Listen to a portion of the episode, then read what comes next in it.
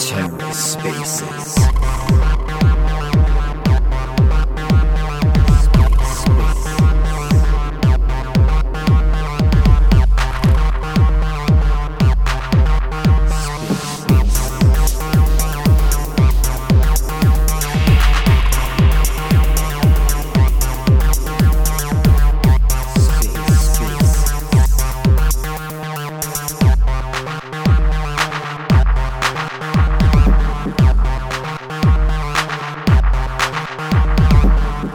Hello and welcome to the Ether. Today is Monday, March 13th, 2023. Today on the Ether, the bare bones of Web3, episode 22, featuring special guest Patrick Skinner. Let's take a listen. The date is March 13th, 2023. Welcome to Bare Bones in Web3, episode 22 with your hosts, Sabrestein, EJ the founder, and Bbandz. It's your weekly dose of Web3 news, opinions, market analysis, and updates. This show is sponsored by Space Skellies. Please see the links above for more information. This show is entertainment information. Don't be silly. This is not financial advice. None of the topics discussed should be taken as such. If you are interested in these topics, please do your own research.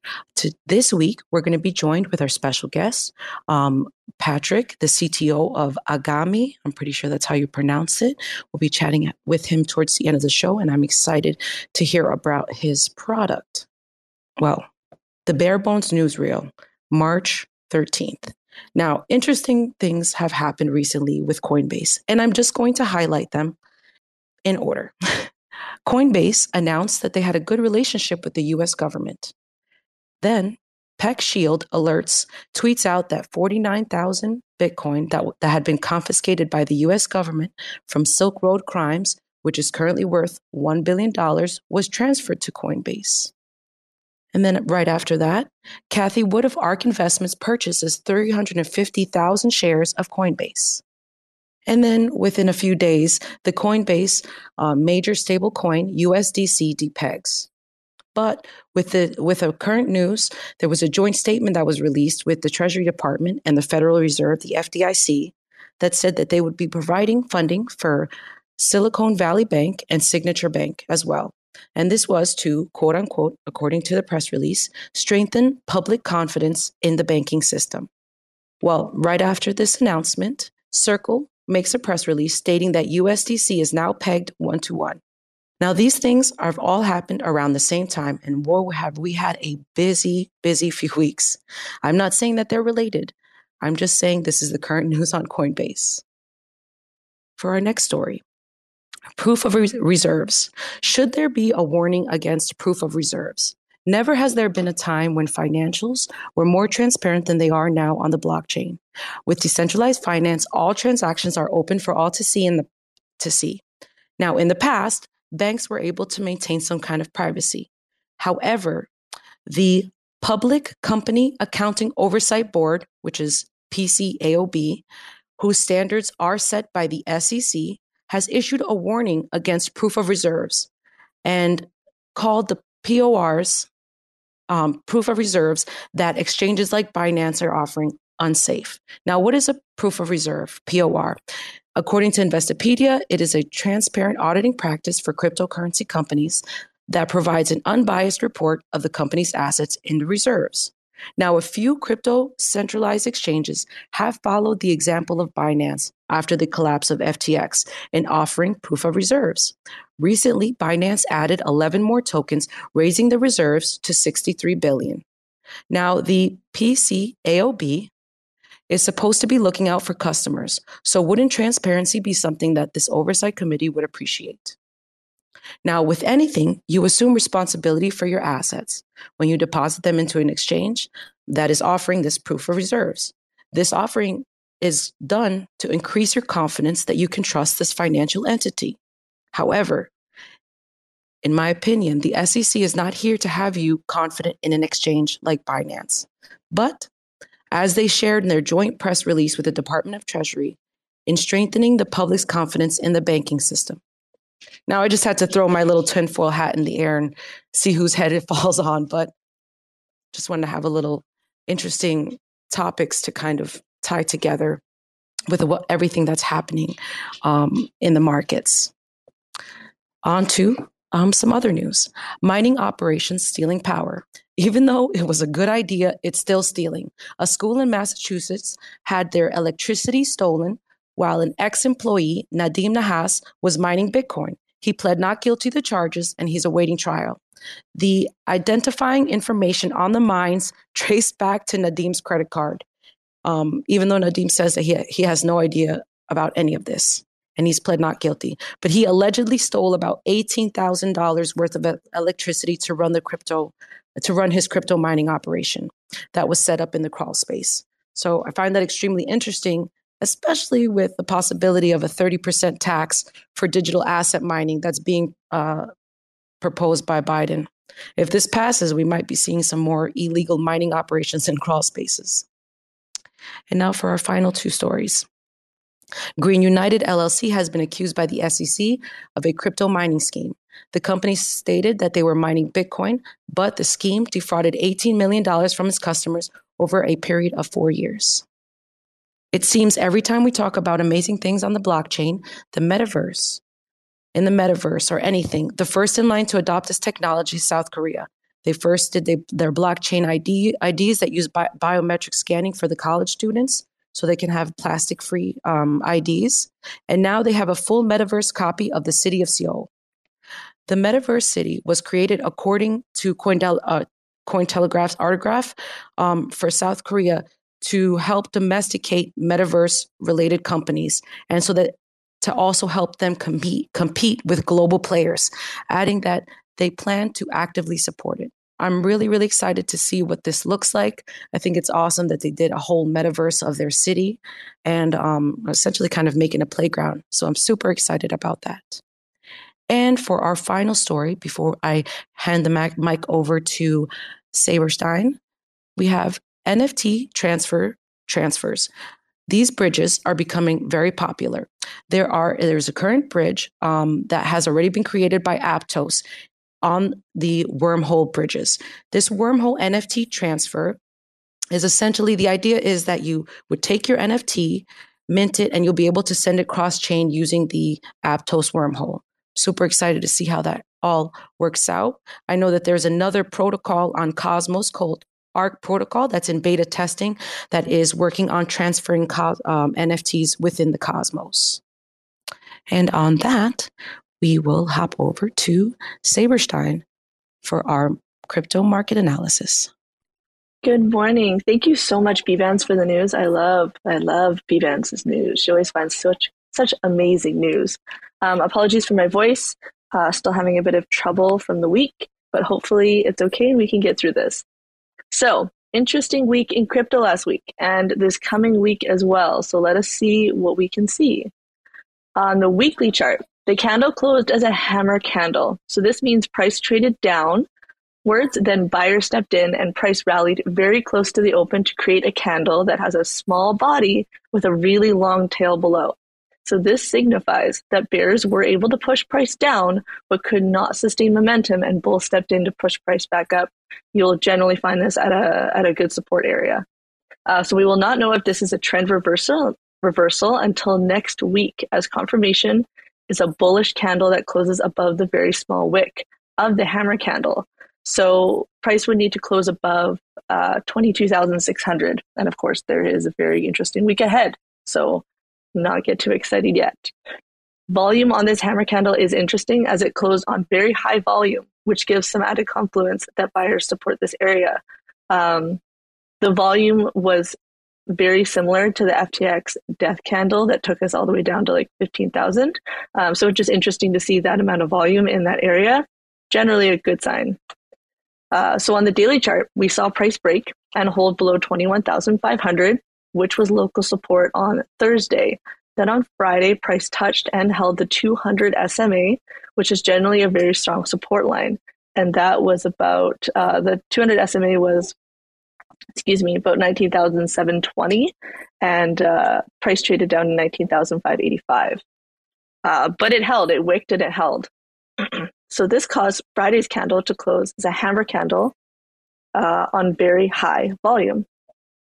Confirmation of trend reversal was Saturday's bullish candle that closed above the high of the hammer. So, similar to what we were speaking about on the weekly chart, we actually can see it on the daily. So, you do not need to catch the bottom. You can wait for the setup, and sometimes the chart, and sometimes the chart, sorry, just doesn't give good signals and you'll miss out. But in this case, we had a quality setup that gave just over 9% so far. If you actually, well, more now because I just see it went up a little bit more. Um, if you traded Bitcoin with no leverage.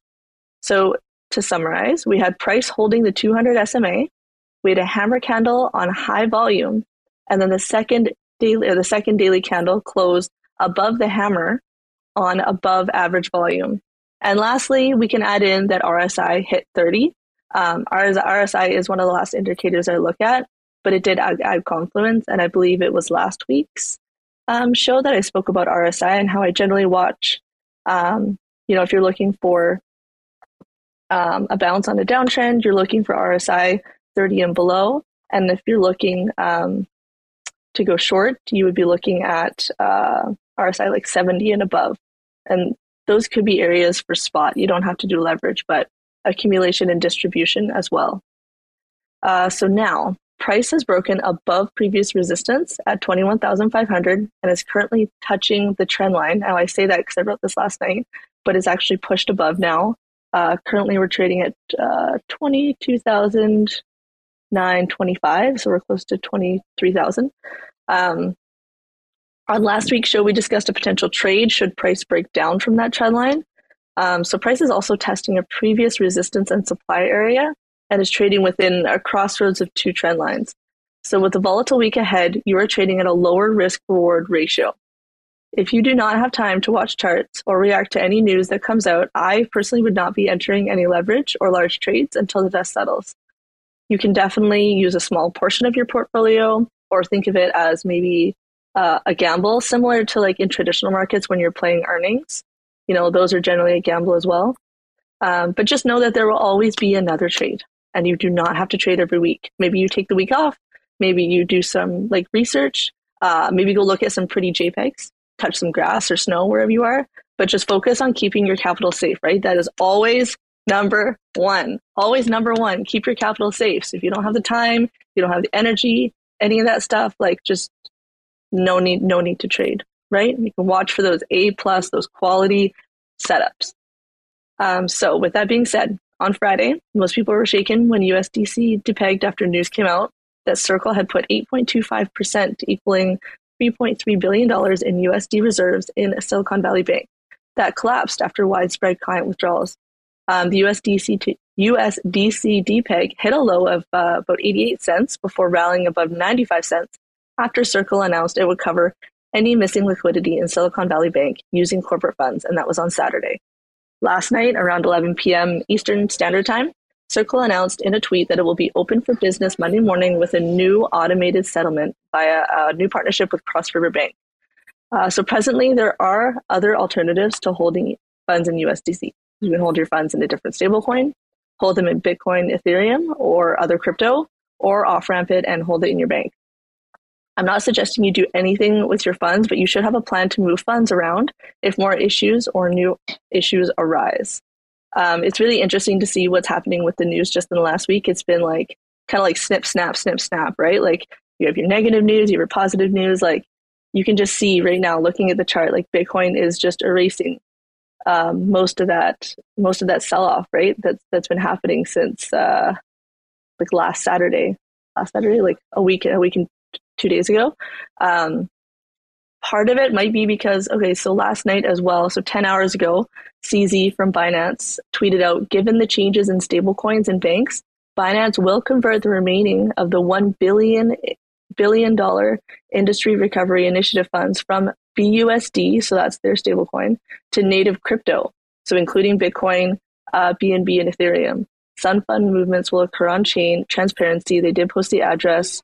Uh, and then eight hours ago, they posted a transfer transaction. Um, craziness. So you could be seeing a pump because of that. Could be, could be, right? Because like, who know? Who knows? Sometimes news moves the market, sometimes it doesn't. My thought is always that news so the chart is going to move the way the chart is going to move, right? Big money is going to move the way it wants to move, and the news is just the excuse or the reaction to it. It's not. Um, it's not a good indicator necessarily. Um, you know, I know you can sometimes you can catch some of the movement if you are right on top of the news, but most like I don't I don't personally trade off the news. Um, so yeah, so right now we're pushing up to twenty three thousand. Um, that is a bit of a resistance there as well. But so far, we are breaking the downtrend from where we topped out, locally topped out at about 25,300. So interesting to see, you know, if we can, if we push up still and then we back test and find support um, around 21,500 is where, where I would look, then we could be good for a move up. You know, we do. It's interesting, right? It's so interesting to see how much volatility there is in a week. And even now, traditional markets, we'll be speaking with EJ shortly, you know, um, because of what's been happening with the banks. Now they're potentially pricing in only 25 basis points or zero, when last week they were pricing in 50 basis points. Uh, so just really interesting to see what happens. But like I said, volatile. So maybe wait for the dust to settle, go relax, you know, as I said earlier. Uh, but we will move on to EJ because I'm sure he has some very interesting information for us. Thank you, everyone. Thank you, Sabrestein. Yeah, it's been an eventful weekend, and I know uh, ourselves, we have money in our treasury, and, and we are monitoring that very closely. I think I got three hours of sleep on Friday, Saturday, and Sunday, uh, just solely to make sure that we were, you know, not overextended any, anywhere we don't want to be. Uh, we're very you know very informed on the market and we like to make sure that we stay ahead of everything so with the help of sabrestein um, and bands you know i messaged them i know sabrestein wasn't feeling well but if anyone's wondering uh, our treasury is safe everything's good um, thanks to people like uh, the two you hear on on the show with me every monday but that's going to move me into this week uh, actually we're going to recap i don't really need to recap much more besides the fact that now Signature Bank is on the line. I think uh, we told you guys it was about last week or two weeks ago. Uh, things are too good to be true from what the government was saying. We said those exact words uh, and to be very safe. And then all of a sudden, these dominoes start falling. And then you hear terrible news, good news. It's like, you know, you want to talk about market manipulation. I don't know, tinfoil hat, whatever. It is very interesting to see how these all play I don't believe in coincidences. I believe this was definitely uh, planned to an extent. And then now uh, it's going to get really bloody. I don't think they expected as much for the economy to react the way they did, but that's going to pull us into this week. Uh, a lot of people don't even know how much money was removed from Silicon Valley Bank when they announced what as what was going on. But we're going to recap real quick.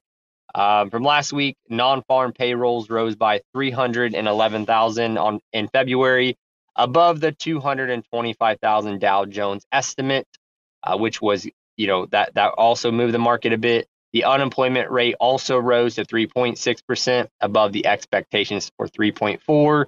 As we say, if these are off, these can move markets. Amid a ticker high in the labor force participation rate to 62.5%, its highest level since March 2020. So people are finally getting back out to work. There also was some good news on the inflation side as average hourly earnings. Make sure you guys have got that raise. You know, you can't not get a raise when inflation spikes. Every year, if you if you're in a job, you need to be getting a five to ten percent raise. And if your if your boss can't do that, move on. I'm telling you that right now.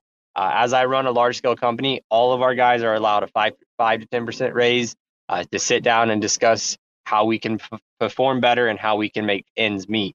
Uh, but really make sure that you guys uh, are doing that because hourly earnings climbed 4.6% from a year ago, below the estimate of 4.8%.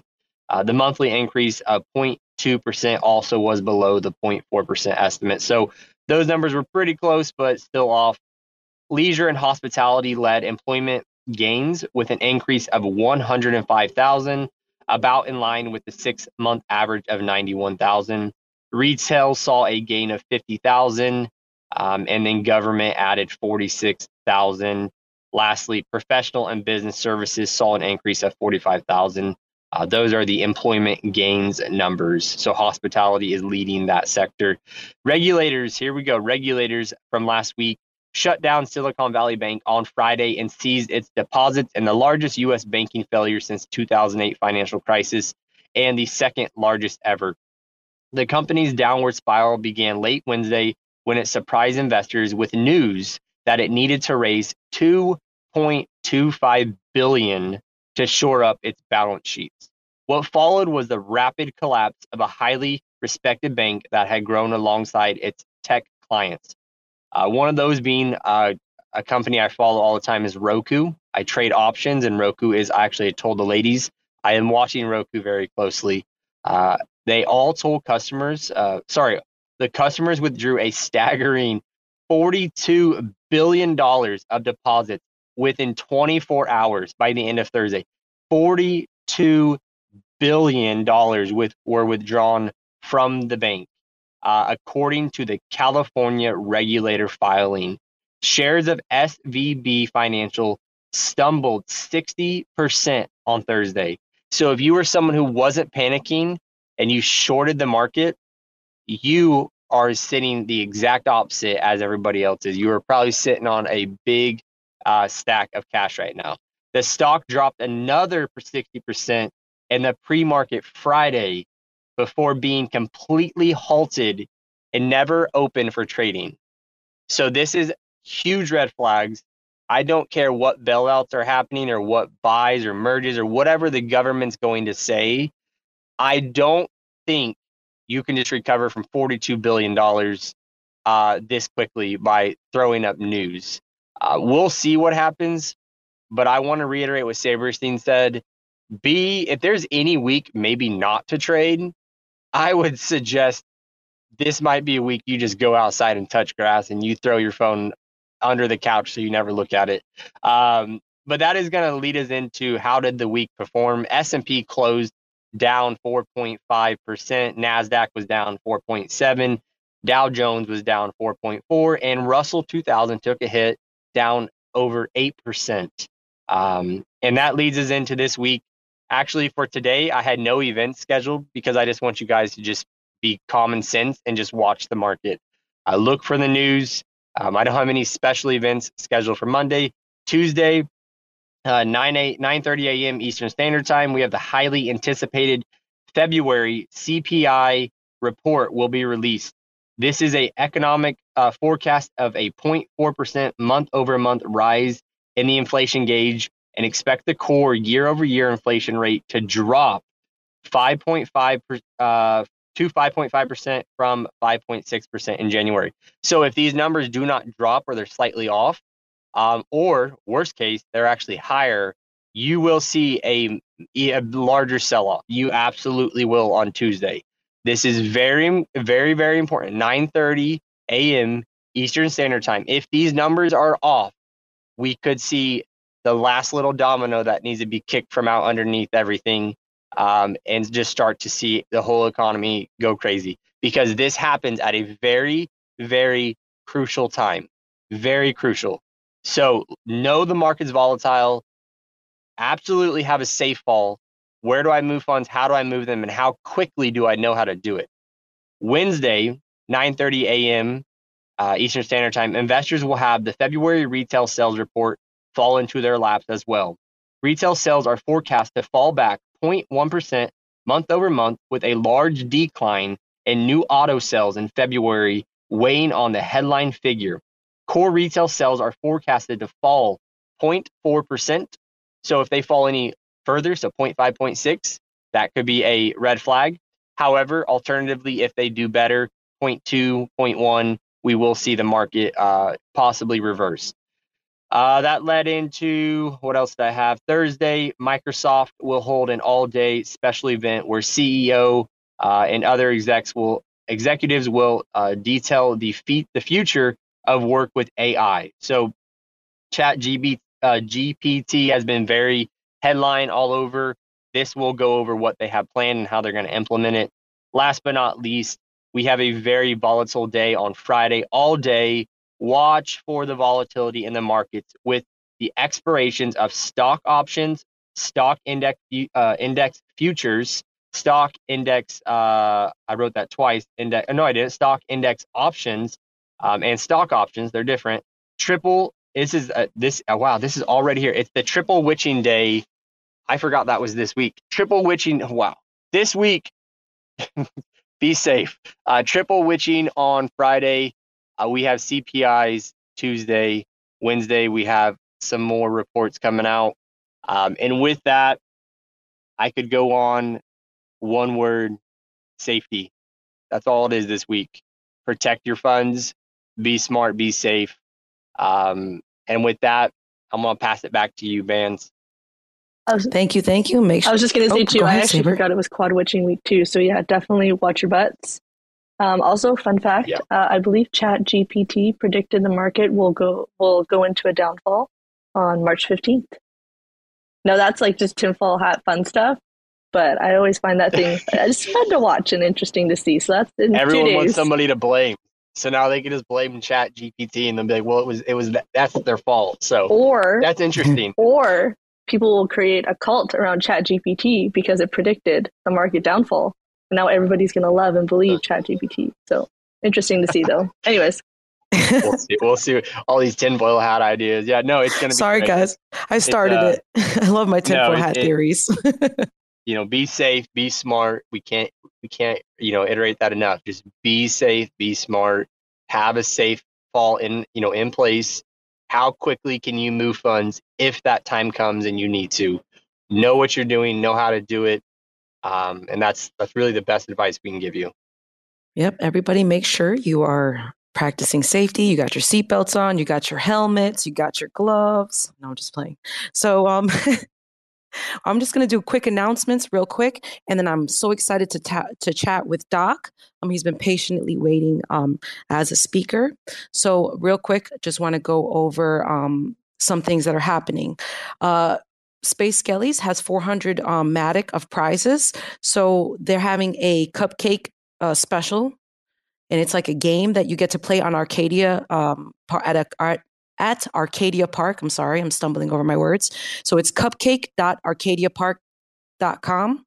If the Skellies win, you get additional NFTs and Matic. But just FYI, you have to select the Skellies team, and then your points will be recorded um, on the leaderboard. The link now the next in the thing, comments oh, below. Oh yes, I'm sorry, and the link is in the comments below. Thanks, uh, Saber. So right now, as you guys know, uh, we are going to Polygon, and the process of migration um, is happening. So it's been a wild ride. We're going to Polygon. The question is, we got eh, we have is why are we moving to Polygon? It is simple. Um, Polygon is a playground for us to build out everything we've dreamed of. We could put a list of reasons, but in reality, we just want to build with no restrictions. Voting from others outside of our community, etc. We just like uh, we just um, had a poll. Should we migrate to Polygon? And we asked for your opinions. The um, community voted and stated almost like 100% that they wanted to migrate. So currently, right now, the process is going to be that the OG Skellies will be migrating first. And then there are going to be some hard staking goes live, uh, Starlace, and then a few other things that are happening um, within this uh, huge migration or or I don't know if I want to say migration or maybe move is probably a better um, word. Um, but if you're interested in them, I just saw that I'm pressed for time, so I don't want to go through every single um, I guess everything that you would need to do step by step. Please hop into our Discord and check out the announcements. Um, also, the evil skellies will will be stake, stakeable once they're revealed. So we have that Evil Skellies collection that is going to be launched on the Polygon, and they are going to be stakeable. More information is available on our announcements. I was just I just saw the time, and I really I'm so excited to talk with um, Doc. I don't want to keep him waiting. EJ, really quickly, is there any other um, uh, quick announcements that I might have missed because I was Nope. Yeah, I mean, uh, the bridge is lo- the bridge is done for Stargaze the Polygon. We built the bridge. Uh, we built it in a week. Don't know why it wasn't built prior to this. Uh, it's done. Uh, we've had over 30 successful transactions with test NFTs. Uh, we're going to this week. We're going to send all of the holders that would like to participate test NFTs of five to ten of them. we're going to try to overload the bridge and see and make sure that everything's going smoothly so that we have no issues when the time comes. But please just get into the Discord. It's very simple to move your NFT from Stargaze to Polygon. And I do want to say you don't have to move your NFT to, to Polygon. You don't have to if you don't want to. It's an option. Um, so I do want to make sure everyone understands that because we're talking about it. Uh, but that's really it. If you want to help us out, we'd love the help. Drop into our comments uh, in the Discord. Just drop your stars address, and I will have the dev send out NFTs to you, and then we will post in the announcements this week what day and time we are going to kind of do an overload rally and go at the bridge. Uh, but that's really it. I just want to quickly add that if you do decide to use the help us out with the testnet, it's also a great opportunity to see how it how migration is going to happen, so you can feel a little more confident. Um, even if you aren't as confident and you don't test, EJ will always and the team we will always ensure that you don't lose your NFT. The way that the bridge was built is amazing, so that we can go in and manually fix it if something were to happen. But great way to test it out. Awesome. Thank you so much, guys.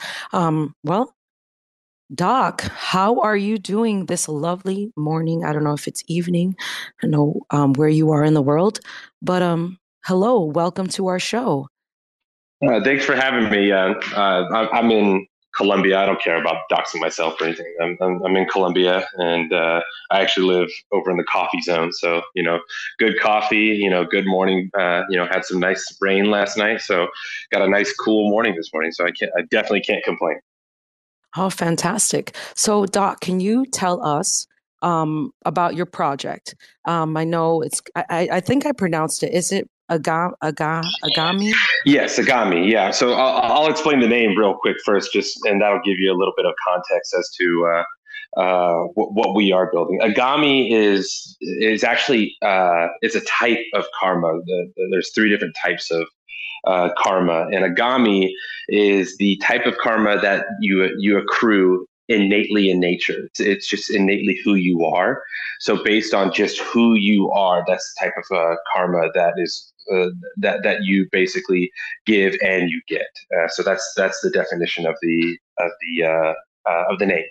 Now, as far as the project goes, uh, the project is where we we build NFC, not NFT, but NFC near field communication encryption, and we use blockchain technology to actually authenticate physical products using NFC. So it's kind of like a bridge uh, where I mean, I'm sure many people have called, uh, I've heard of uh, phygital integration, where they are integrating physical products uh, with NFTs.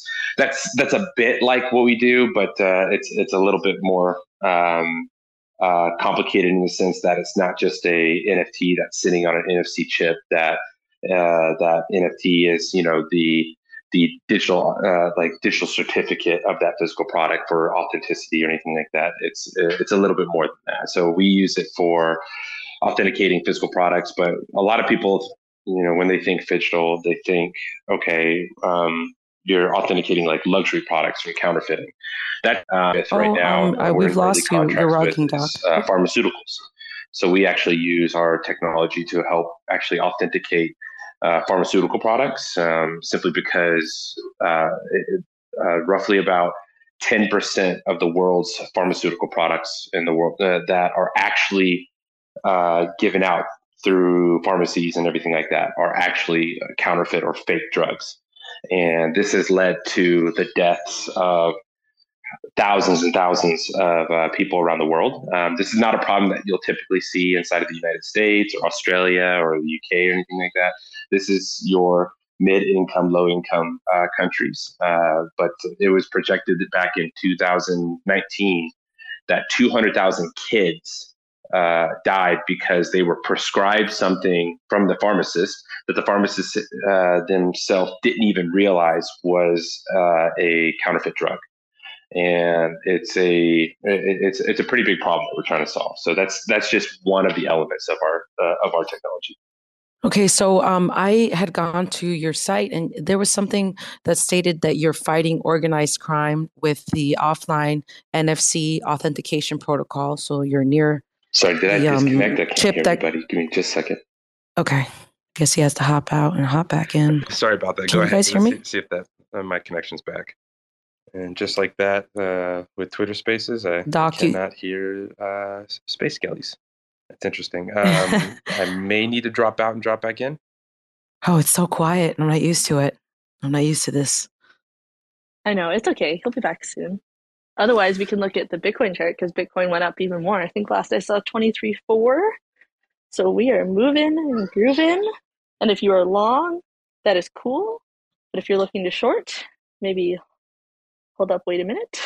Sorry about that, guys. I have no idea how much you guys heard. I, I don't know if it was a Twitter Space thing or uh, we'll, we'll go go from there.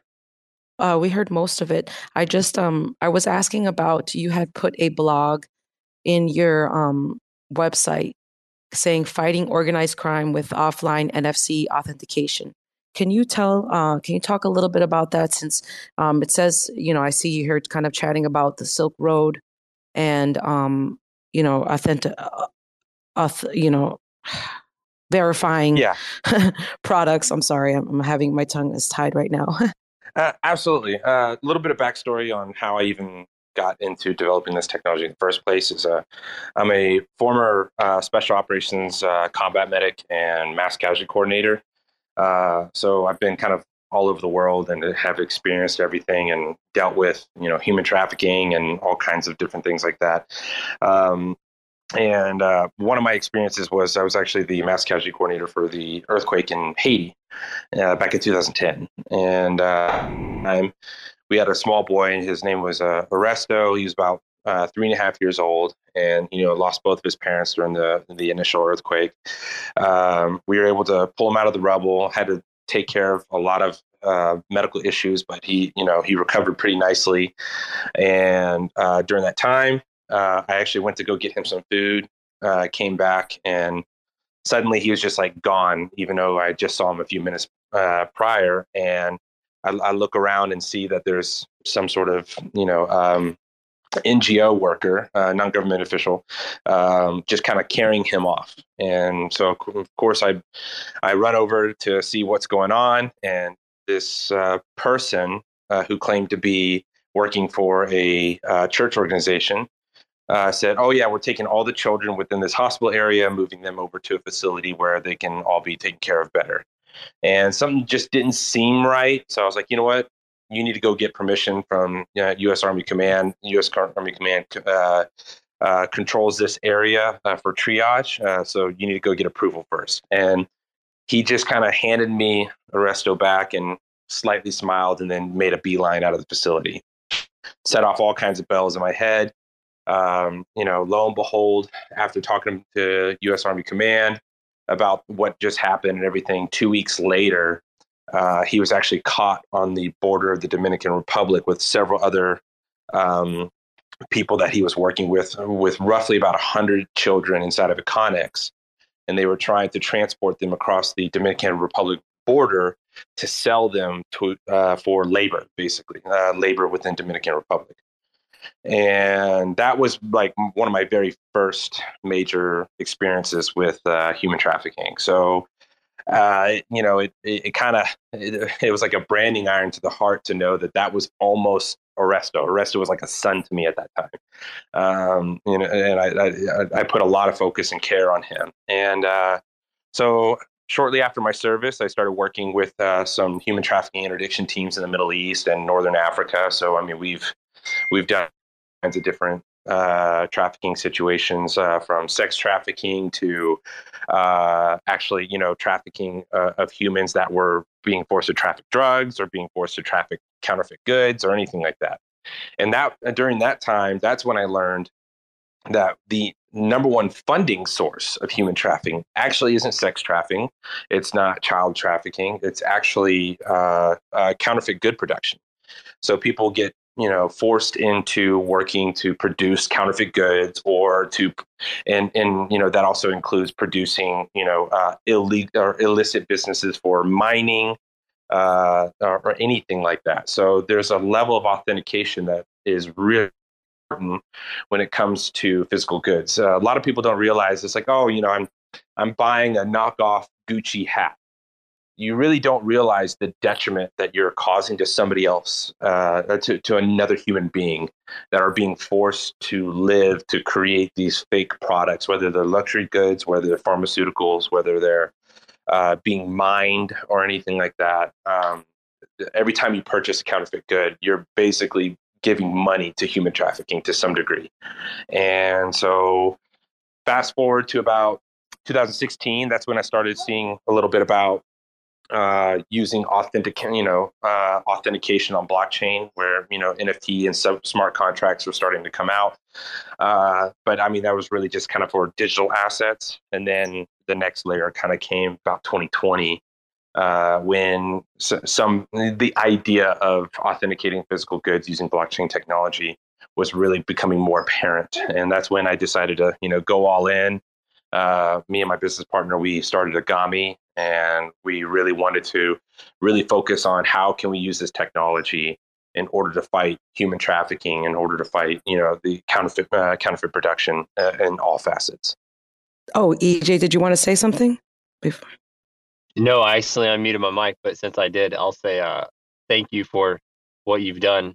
I mean, uh, I'm just listening, and I won't say anymore. But yeah, it, it's that this is probably the, I yeah, this is amazing that you're doing this, and that story you just said, like I'm picturing it in my head. I can't even imagine the emotions that went through. Um, but you use that to do something with and, build. But I'll let Bbandz talk. Sorry. Oh no, no. This is uh we all ask questions here. Um, I just kind of wanted to hear about your your product, how, how uh, maybe how it works. Is it kind of like the um that small 13 millimeter microchip that um, is being used as Allen Q chip that's being used on other fashion items, um, or is this um, more like a tag? Like how does how do you get the verification for in the near field communication thing too, you know, on your product, or how how do you do that? Yeah, this is a great question. Um, we don't have a one single specific chip that we use. We we have a very wide range of chips. Uh, we actually have uh, uh, 25 different types of chips, and it really just depends on the physical product that we're using it for. Um, so, you know, the, the chips that are being used for pharmaceutical products, we have uh, three different types of chips for those. Uh, for clothing products, we have different types of chips, uh, anything like 424 tags or anything like that are pretty common for that kind of situation. Um, we also have uh, a very, very special uh, uh, type of chip that um, we help design, and we actually are rolling out our own line of luxury watches just as a of concept of the technology.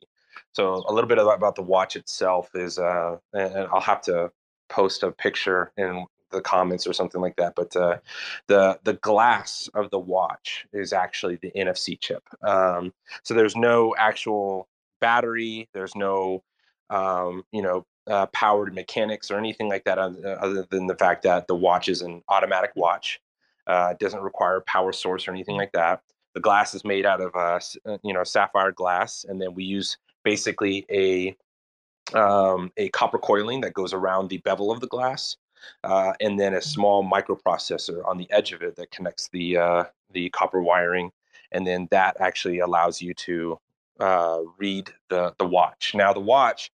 Um, there's a lot of different use cases. Um, right now, the, the, the main use case that we have for these watches are basically kind of like a blockchain, you know, uh, business card where you know somebody can scan my download my contact details, and it kind of looks like a decentralized version of Linktree um, where uh, the entire profile itself is end to end decentralized. Uh, uh, so you don't have to pay month to month or anything like that to have this profile. There's an NFT that actually authenticates the physical product itself.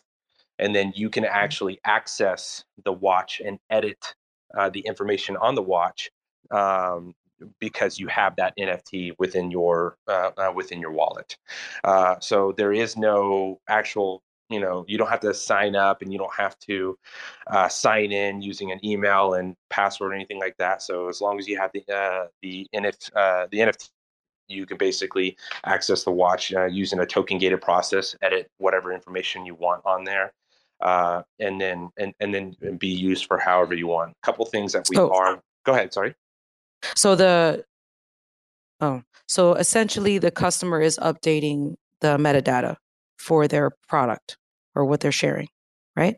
Yeah. So uh, I, I, I actually, so we use instead of the uh, th- there's several different layers to it. Instead of the NFT really being the source of displaying the information, we're actually using a blockchain called Arweave that allows you to actually have a really nice and well put together uh, UI, uh, uh, and uh, and that UI uh, is fully decentralized. So as long as you have paid for that product, uh, you paid for that space for that um, for that decentralized space to be displayed.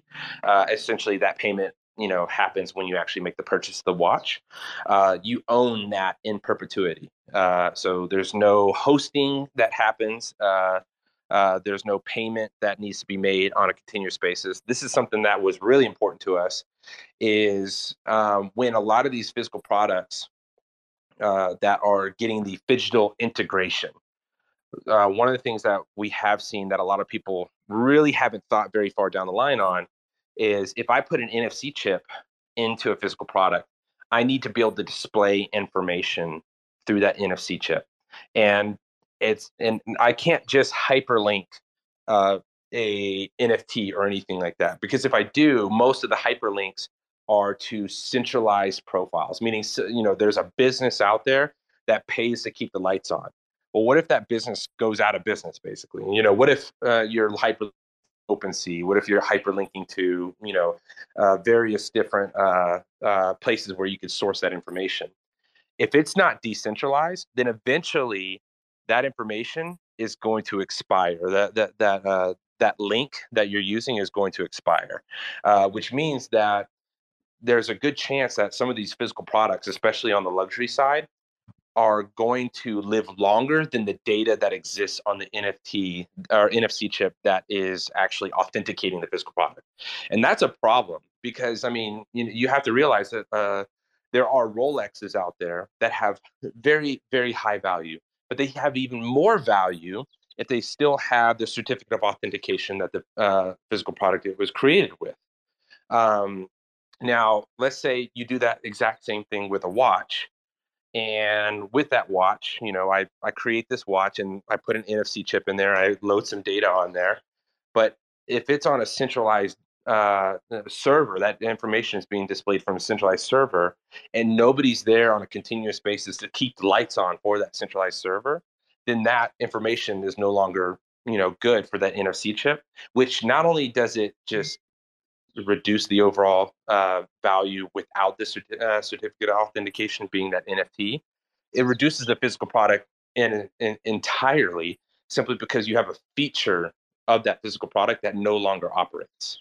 So one of the things that we want to make sure is when Agami is dead and gone, when I'm dead and gone, and I'm uh, and and there's nobody there to continue to create products for Agami or for anybody else, that information should still be able to be displayed. So we don't necessarily tie it to any type of centralized server that we create. We tie it to a blockchain, and because we know that there are uh, a lot of these blockchain uh, technologies will uh, exist long after we uh, uh, we are gone. Both Agami and myself and my partner. So, um, what blockchain are you using for you know for your so, product or? Your... So we actually have several different uh, blockchains that we can use. It's actually more up to the customer than uh, uh rather than ourselves. But we use Polygon, we use Arweave, uh, we can use Ethereum. Um, it just depends on what their desire uh, is, what uh, what the physical products are we authenticating, and you know, and which which blockchain do they overall prefer? Um, so, have you got have you have you rolled out the product yet? Have you been able to? I think you, you said you were you were doing for pharmaceutical products already, right? Yeah, so we are we're doing a beta uh, run of uh, pharmaceutical products now. Um, our watches uh, are in beta right now as well, um, and uh, and we are about to roll out the the profiles. And profiles aren't actually going to be tied to a physical product until uh, until we do some uh, decentralized profiling and, and, testing and everything. Uh, actually, starting next week. Um, uh, but essentially, these profiles are going to be a decentralized version of Linktree. So you just go on and you can uh, uh, connect your wallet, and when you connect your wallet, you can actually mint your own version of Linktree. We actually call it uh, uh, Lotus Link. And with Lotus Link, as soon as you make that purchase, which will be uh, eight dollars, about eight dollars, um, you own that in, in perpetuity. That is yours. You don't have to pay monthly for it. You can edit the information when you want. Uh, and you basically have a Linktree that you don't have to uh, that doesn't have any type of monthly cost to it. Uh, if one, the hold on, if the NFT moves wallets, will um, the information change? Will that affect? Eh, great question. Yes. Uh, so this is actually a really cool feature. Um, so let's say I have my watch and you want to buy my watch. You, you see me with my watch. And it's like, hey, I love that watch. I want to buy it from you. Okay, sure. Well, if I sell that NFT, because that, that NFT is going to be the actual transaction of that physical product, if I sell that NFT to you, it will wipe the profile that is on the watch, me, basically rendering it useless to me. And I can no longer edit the information on the watch because it's token gated. So I have to have that NFT in order to be able to do anything with that watch. Uh, and then at that point, uh, I, I, give you the watch, and then you can access the watch yourself with that NFT, and then you can uh, actually edit and change the information on there however you see fit. So it's almost like a soul-bound token, a little bit, right? Almost, yeah. It's not necessarily sold necessarily to um, uh, to your wallet or anything. Uh, essentially, it's I, I honestly I, I would look at it this way. I would look at it as like if I'm buying a car from you, the transaction happens mainly over the key. Uh, uh, uh, and you really can't drive the car or anything without the key. And so I sell the key to you, and that gives you access to that physical product, and that and now that physical product belongs to you. Uh, and it's the same thing with this NFT. With this NFT, you cannot access that physical product, being the watch, uh, without that uh, without that NFT and be able to edit the information. Now, others can scan the watch and they can see the information that's displayed, um, but they can't necessarily make edits to that information uh, uh, or anything like that. They can't really claim it as their product or anything like that uh, because they have to have the NFT. So this helps with uh, theft. If somebody steals my watch um, and tries to sell it to a pawn shop, that pawn shop owner is like, I've never heard of Agami. I'm going to look up Agami. Oh, I can scan this watch. Okay, that's cool. I'll scan it oh, you're not Doc. That's interesting. Oh, you're apparently you're supposed to have an NFT. Can you show me this NFT that uh, you're the owner of this physical product? And then at that point, that actually saves you because uh, your information is actually being displayed on that watch. They can contact you as the actual owner. And then it also saves uh, the pawn shop from buying a stolen product and then having to return the product and do insurance and all that craziness. Um, so yeah, that, that's that's a major use case for for something like this. That sounds so cool, but I'm not gonna lie. When I think of a pawn shop, I don't think of them uh, ever asking if this NFT verifies this product because I feel like the pawn shops are so, like a, thing a thing of the past. You know what I mean? I know that sounds terrible, but like. it, it is a good question, but you, there is one thing about pawn shops, and you know we we did a lot of interviewing and stuff for this. Is if they see a product, especially that looks like a luxury product, they need to understand what the value of that luxury product is. So they're going to look it up. So if they look it up, they say, "Oh, I'm supposed to be able to scan this." Okay, so I can scan it with my phone. Perfect. Okay, I scan this, and it uh, and immediately it's going to display who the owner of that product is, and they're going to look at that. They're probably going to see a profile picture of me, and then they're going to look up and see somebody that probably doesn't look a lot like me, and be like, "Uh, is this yours? Like, how did you get this?" And then and then that's going to start some questions and everything, and and uh, and and probably lead to that person being able to actually return the watch to me. Awesome, awesome. Well, as far I'm I'm very intrigued. I'm very excited. Um, you have beta testing for the watch. I'll just send you a DM with my address and you can mail me a watch. No problem. I'll beta test for you. They're very nice. I was I went to the site and I saw how nice they were. Um, they're not. I didn't think they're ladies. They don't seem like women's watches, but um, do have a women's version. I don't have any pictures of it. Uh, I'll, I'll, I'll make sure to send you it because uh, send you a picture directly. But we do have a a women's one of the uh, if you if you're actually looking at the main watch, it's made out of uh, black walnut and mahogany, and uh, and uh, that watch we actually have a women's line for as well. Very nice, very nice. Well, um, on that, I know I see that you're also part of Developer DAO. If you wanted to touch on that, um, uh, or if you wanted to, and or you wanted to kind of eh, maybe final thoughts, something you would like to um, kind of chat before we start wrapping it up. I do. I don't know if you, we have a couple minutes. If anybody in the crowd would like to ask uh, Doc any questions, or if he's willing to take any questions, um, I, I should have asked him first. I didn't know um, if he was pressed for time. Oh, EJ. Hey, so I heard you say uh, mahogany and walnut. Uh, I do a lot of woodworking. So, do you, are there, I haven't looked at the site. Do you do a lot of these yourselves? You guys use CNCs, lathes, or what do you guys use to build out these watches?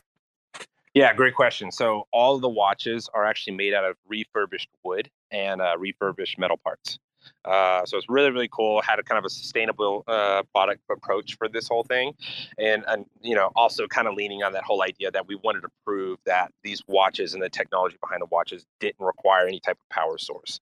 Uh, so yeah, we we use uh, refurbished wood and everything, and we source that actually out of Oregon. Um, and then the metal parts are actually sourced uh, uh, in Southeast Asia for refurbished metal parts, and then the the actual uh, automatic movement, uh, the, the, element that actually makes the watch tick. That's actually uh, created in Italy. That's awesome. That's awesome. Were there? I I don't know how much. I mean, I know you know a lot about woods and stuff, but if I sent you uh, some custom wood species like bird's eye maple and some bloodwood and purple hearts. Would you guys use that for anything? If would you guys be able to use that? We we could. I'd have to.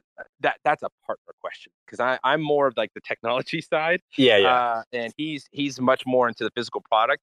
I I know we've had a conversation with uh, about that, and there there's a there's an uh, a point where we could do something like that. I I would have to I'd have to get his green light though. He's the boss on that side. Yeah, no, awesome. I didn't know if there was a way we could line something up and run maybe a custom few pieces for myself and the team or something along those lines. Um, but yeah, we love to chat more about that. I'm I'm all about the the woodworking and metalwork and all of that. So I do love that you're using uh, reclaimed wood, um, reclaimed parts. That's very important. Um, I, I know very well artists and designers can use every scrap down to the last piece if they know what they're doing and i'm and i'm happy to hear that. So really looking forward to it. That caught my caught my attention when you said uh, walnut and some mahoganies and uh, we have quite the wood selection so i'd love to discuss further maybe even send you guys the supply. You don't even have to buy anything we'll just send it to you and then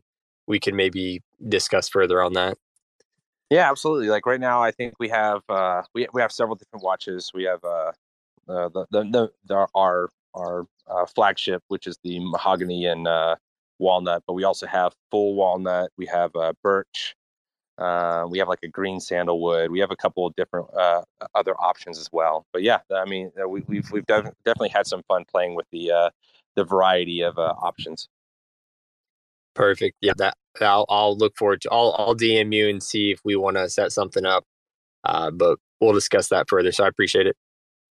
Sure. I mean, and, and you, you, you guys can bring anybody up to ask questions or anything like that. I'm, I'm okay with time. Uh, uh, as you're doing that, I, uh, I'll answer the developer DAO question. Developer DAO is just essentially a, it's a DAO full of honestly software engineers and and people that are very uh, in tune with software development, uh, mostly on the Web three side. Um, so I mean, we have everybody that are back end developers, front end developers. Uh, um, the founder is uh, Nader da- uh, Nader Dabit, who is uh, one of the major major people that have pushed uh, the Web three social media protocol called Lens Protocol, which is essentially it's it's uh, it's Web three Twitter. Um, you, you, can go on there, you, you get an uh, NFT for your profile, uh, and uh, and you can you know post information and stuff like that, and it's completely decentralized. It's it's a really cool platform. Perfect. Um, I asked Bbandz because I haven't looked at the site, but how much do you guys have a, a, price on the watches yet, or have you guys not released that information quite yet? yeah. So uh, uh, right now, uh, as as we are going in, in, into beta, they're they're five hundred dollars each. Okay, perfect. Yeah, that's awesome. Okay, so that answers my question. I had messaged Bbandz and she said she wasn't sure. So I wanted to, if anyone else in the audience would love to support the project, um, something more actual physical, that would, I mean, this is different. And this is when you can bring that Web 2 into Web 3. And uh, I think I just love, like, back to the very beginning, uh, and we'll let you roll, get out of here. But I love that you took what had happened, your past and, and everything and your experience to, to fulfill something that uh, hasn't really been done. I mean, I'm sure people have done other things, but I just I was just listening to that story once again, and I was I just pictured in my head like, holy Lord! Um, and then you use that to kind of fuel the fire to do what you're doing. So, once again, hats off to you. And um, usually, most people we bring up don't have stories quite like that, and I've really enjoyed listening to what you guys have been doing. So, once again, thank you. Absolutely, I I, really appreciate it. Both my uh, business partner and I, we're we're big time advocates for uh, human trafficking and and forced forced labor. Um, you know, both my partner and I, we we do a lot for uh, uh, fostering and adoption. I, I, I actually I still do on the side. I assist in cleft palate surgeries and stuff uh, for orphans down here in Colombia. Uh, my partner, he uh, he he's actually a registered nurse himself, other than just being a technology guy, and and uh, he he volunteers in Oregon uh, for fostering and adoption. I think he has two uh, uh babies right now that are um, that he's fostering. Uh, and yeah, he's he's just an active guy in the foster and adoption community as well. So we're, I mean, uh, it, it, it this mission is very near and dear to our heart.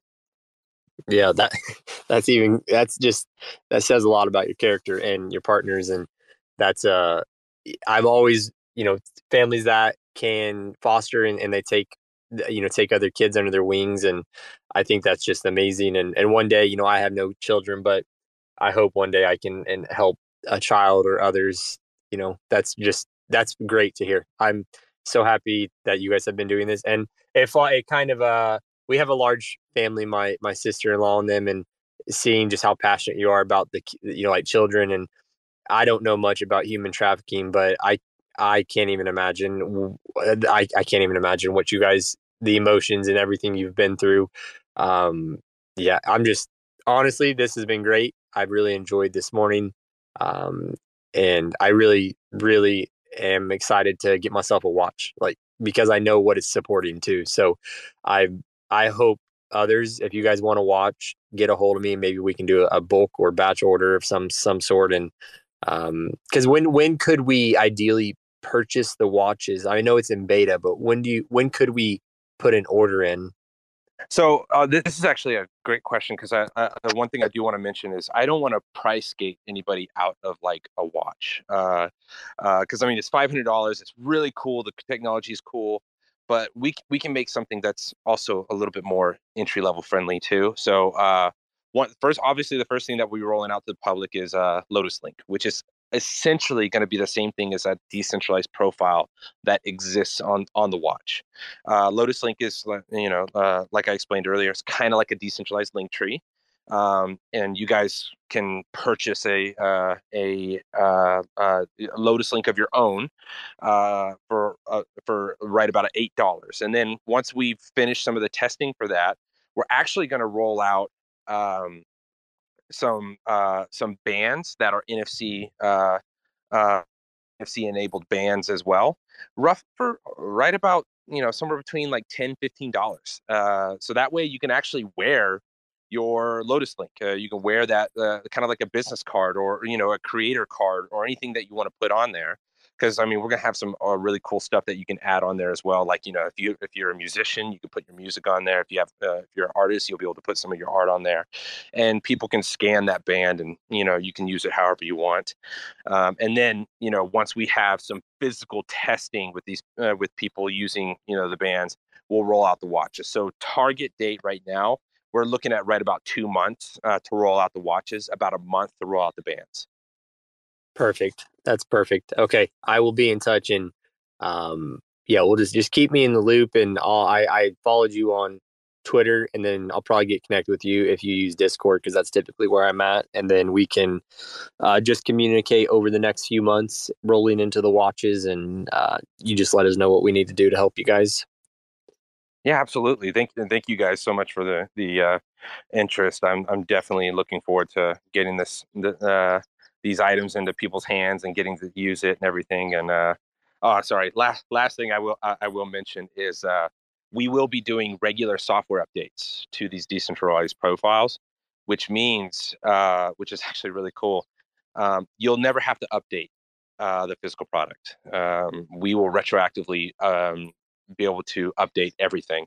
So if you buy the first line of watches, we're not going to be like Apple where you have to uh, pay uh, to, or buy a new watch to get the new features or anything like th- like that. We will actually continue to update the uh, the decentralized profiles, allowing people to do additional things with it.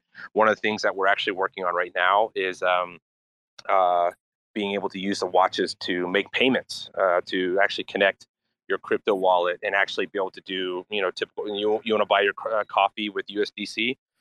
We're looking to do that with these watches as well. So some really cool updates that we're looking to do with these watches.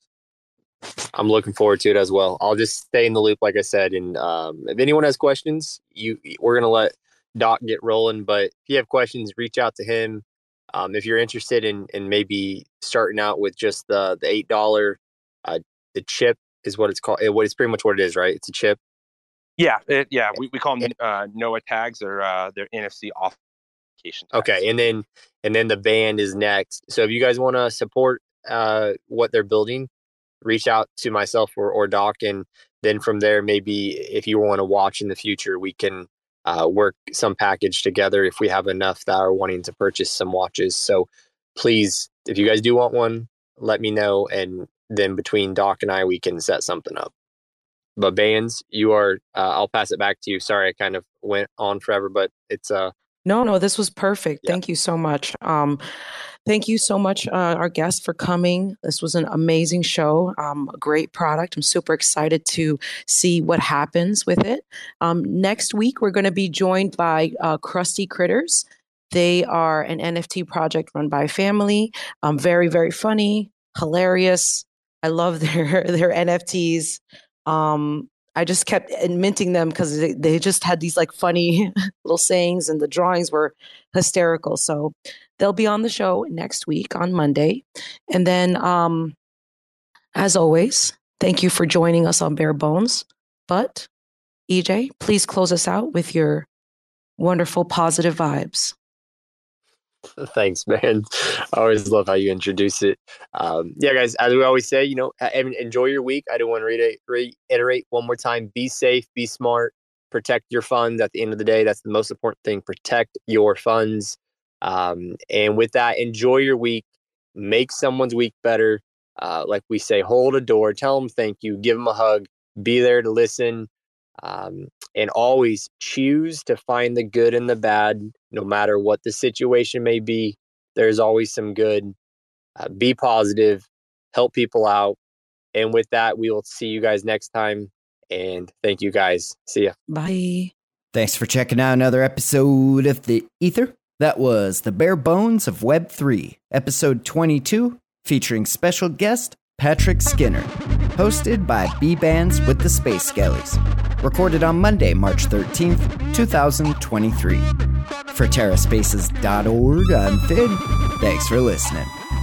If you want to keep listening, head on over to terraspaces.org slash donate and show some support now. Put your hands up like you got a couple questions. Ain't no misdirection, just a bunch of flexing. All aggressive, insane from all directions. Smoke rolls in when I start a session.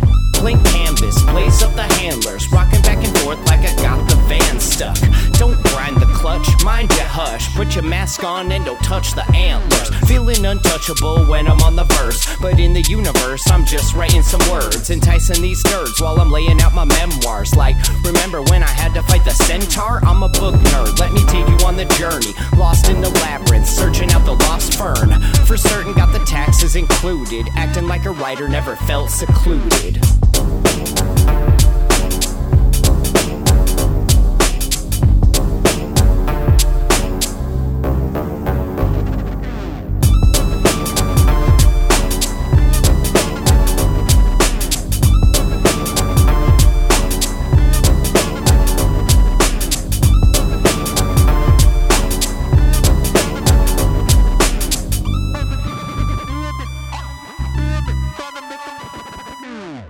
Get into the shit and line 'em up. Just another fixed game of try my luck. Go, lighten up, dog. It could always be worse. Unless you're in the back of a hearse, then you're dead or putting in new speakers. It's a toss up, driver or just tweakers. Don't stress, yo. I've done the research, living life like a bunch of fucking lemurs. It's a remake off the cutting floor. We take a little bit of poison and put it in the cheesecake.